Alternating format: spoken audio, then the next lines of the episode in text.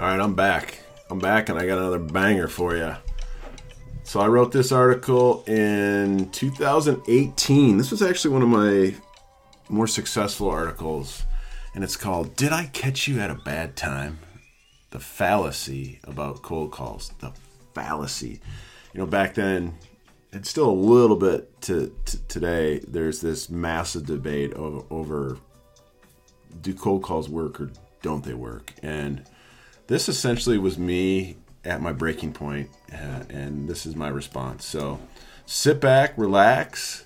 I turned on the uh, the score to the show The White Lotus, which is on H B O. If you know me, you know that I am an H B O homer, and I love everything they put out. And this show is great. It's just six episodes, so it'll keep you keep you going. So uh, there's a picture of me on the cover of this article, just with my hands in my on my head, like I'm I'm just beyond belief. Um, so here here we go.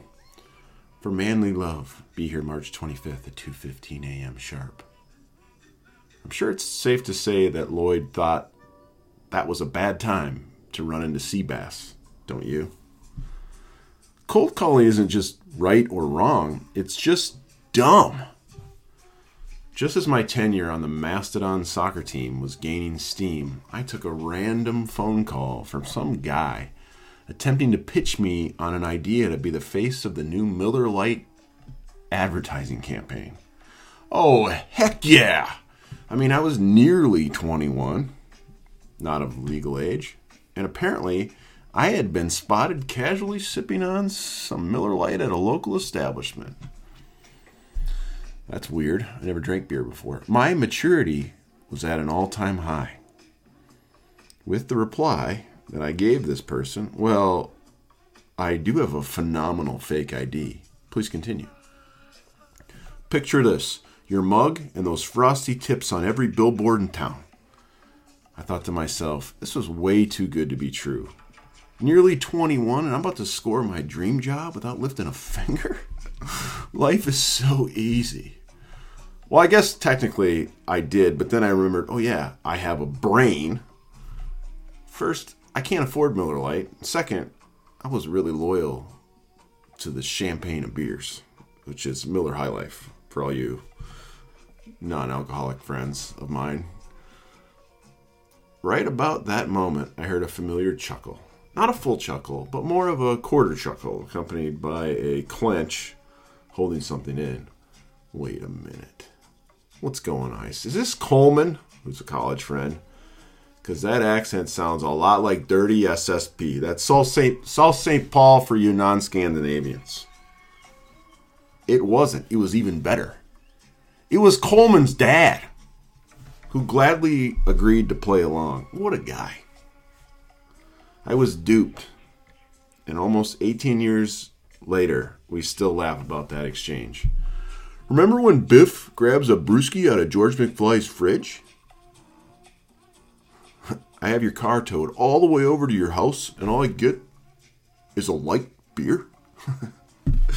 It felt like that. So essentially, yeah, no billboards for me. Dream job, gone. So what's the point? I do have a point, you know. In two thousand one, I would answer any call on my phone. First, cell phones were rad. Second, it made me feel important. I mean, excuse me, I'm getting a call on my cell phone.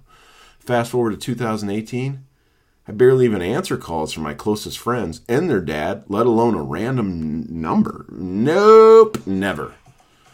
Maybe you're not like me and you enjoy being cold called or spammed by randoms, or you're the kind that appreciates calls from, excuse me, Mister Lyle, Lyle, Lyle Barty. D- do you know your car's warranty is about to expire? Oh, no, I don't. Actually, which car are you referring to? Silence. Excuse me, Mister Hi, is this Derek? Would you like to make a donation? Uh, no. Uh, a couple more here. Can we come by and give you a free estimate on custom windows? How about siding? Sorry, it doesn't sound like that. Let me. St- I, I spent some time in the trades here. Let me. Let me do a better job. Excuse me. Can we come by and give you a free estimate on custom windows? How about some siding? I know that sounded southern, but it really was meant to be trashy. will you promise to take three hours giving me a presentation? Because I'm so interested in that three-hour presentation. No. Okay. Last one. Nope, there's a couple more. Did you know your business has been pre-approved for a million-dollar loan? Oh my gosh, if I only had a business. And then finally, insert any cold or spam call example here. You thinking of one? You're probably not. You're probably still trying to figure out what I'm even talking about, which is fine. Hopefully you just like the sound of my voice. The question of whether you take these calls or not is rhetorical. You don't, and you know it. You know you don't take those calls.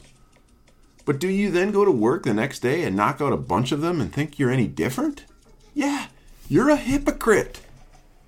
In my fourteen-year sales career, which is now eighteen years, I can tell you how many people I have encountered in this profession who say one thing and do another.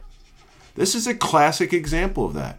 What makes us think that cold calling somehow is any different than the person dialing us to ask about a car warranty? It's not. You're in denial.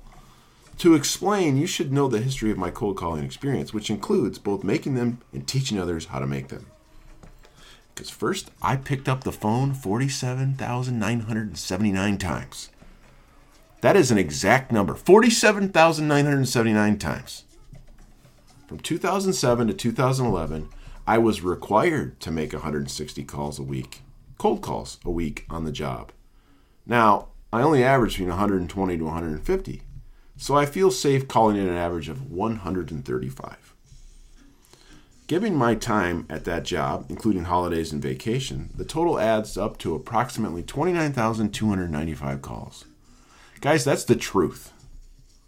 From two thousand twelve through May of two thousand sixteen, I can tell you exactly what the calls were, as I have them clearly documented on tally sheets, which I still have. I included them under my job description on my LinkedIn profile because I thought it was super cool. That number is eighteen thousand six hundred eighty-four for a grand total of forty-seven thousand nine hundred seventy-nine cold calls since two thousand seven. And let me tell you, that doesn't include the forty or so cold calls per day I made from two thousand four to two thousand seven. It's a lot of numbers. I don't expect you to follow along, but you know, there is an actual article that I'm reading here, in case you're wondering. I haven't read it in a while, which is why it sounds kind of funny. And no, I didn't prepare by reading through it ahead of time. Okay, second, I taught others how to make cold calls. I was a client of sales training methodology and eventually a sales trainer myself. I taught people how to get over the fear of making cold calls and how to deliver what's called a thirty-second commercial. With one hundred percent certainty, the call would begin with me saying, "Did I catch you at a bad time?" I made my living telling people that the quickest way to build a pipeline was to pick up the phone. I believe in the process that we were trained in. I believe that what I taught my clients about sales was true. I just lied about the prospecting. Okay, here's the next step. Admit. It's sort of like a recovery program here. We're in the twelve steps here. Admit. All right, out of the forty-nine thousand nine hundred seventy-nine cold calls I made, I can't speak to the success or failure of them. But for the last eighteen thousand six hundred eighty-four, I know exactly what the results are. Out of eighteen thousand six hundred eighty-four cold calls, I averaged just five new conversations a week with people I wanted to talk with. That means C I Os, C F Os, I T directors. They only answered the phone five frickin' times a week to speak with me. Five people. Five people had to be sitting at their desk who had to check their caller I D and make a split decision if to answer a random potential call from a stranger. Ugh. All right. You ready for the next step in the recovery process? Confession. Everything I have ever known about sales and about prospecting could potentially be wrong, and I'm afraid of who I am if I'm not the guy who can make two hundred calls, calls a day. I was Ronda Rousey. Remember after she lost for the first time? If I'm not this, I don't know who I am. That was me. I was having an identity crisis. If each of my conversations were just thirty seconds, and I only had five new ones a week, what was I doing with the other thirty-nine hours, fifty-seven minutes, and thirty seconds? Can somebody tell me that? If I was becoming an expert on how to navigate a switchboard, I was learning about rejection and feeding my need to feel important, but I was only doing one obvious thing. I was wasting my time. Side note, if I were lying in a grave, I just rolled over. All right, here we get to the next step. Turn. Feeling valued, feeling important, learning how to handle rejection and switchboard expertise look great on paper, but they don't pay the bills. I often wonder if the people who get into the debate over cold calls, being dead or alive, are making an argument based on facts. To me, I never was. Cold calls were alive because I wouldn't let them go. I kept them alive. The truth, the truth is, is cold calls have been dead for quite some time now. And that's funny, in the article I put this picture of Mike Myers from the movie Mystery Alaska, where he's like the announcer for the hockey game. He goes, I hate to say it, but these boys are done like dinner. I hate to say it, but these cold calls are done like dinner. That was a really great role for him, and it was really small. Better than Shrek. Ooh, those are fighting words. All right, next step in the recovery process is evidence. Proving a theory is key to my newfound belief that cold calls are, are in fact dead, or at the most, a cliche wouldn't work without evidence. I had to prove it, so I did. I told my guys, this was my team at the time, that cold calls will be the last touch we make in our very specific cadence, which is proprietary. It's actually not proprietary. I just gave it to you in another article, so it used to be proprietary. It's two thousand seventeen when we started this, keep in mind. And in two thousand seventeen, there is no reason to call someone three hundred times on a phone. And I say three hundred times on the phone because I once called the guy three hundred sixty-five times. And let me tell you, he wasn't happy about it. There is no reason and no excuse for not being able to communicate with someone somehow. There are just way too many, way too many ways. There are, ju- sorry, there. Hi, my name's Derek, and I almost graduated elementary school. There are just too many ways to reach someone now. Way too many. Here is what we uncovered. We made eight thousand three hundred fifty cold calls, and as a result, we delivered two hundred seventy-four commercials. Okay, that's one side of it. So I'm saying we did make cold calls. But we also sent ten thousand four hundred thirty-eight cold emails, and as a result, we had two hundred eleven replies. So two hundred eleven replies, two hundred seventy-four commercials, and about eighteen thousand behaviors. For you math majors out there, that's a three percent and two percent response rate, respectfully. And I say respectfully because we put in a lot of work. My emphasis at this point was on new ways to engage. So I had my team focus solely on social media. In two thousand seventeen, we sent sixteen thousand three hundred four cold LinkedIn messages following our cadence, and as a result, we had, you ready? two thousand two hundred eighty-one responses. Now that's a fourteen percent response rate, which, although is impressive, it's not the number I'm necessarily impressed with. What sticks out to me isn't the engagement rate. It's the total amount of conversations. Oh my gosh, two thousand two hundred eighty-one.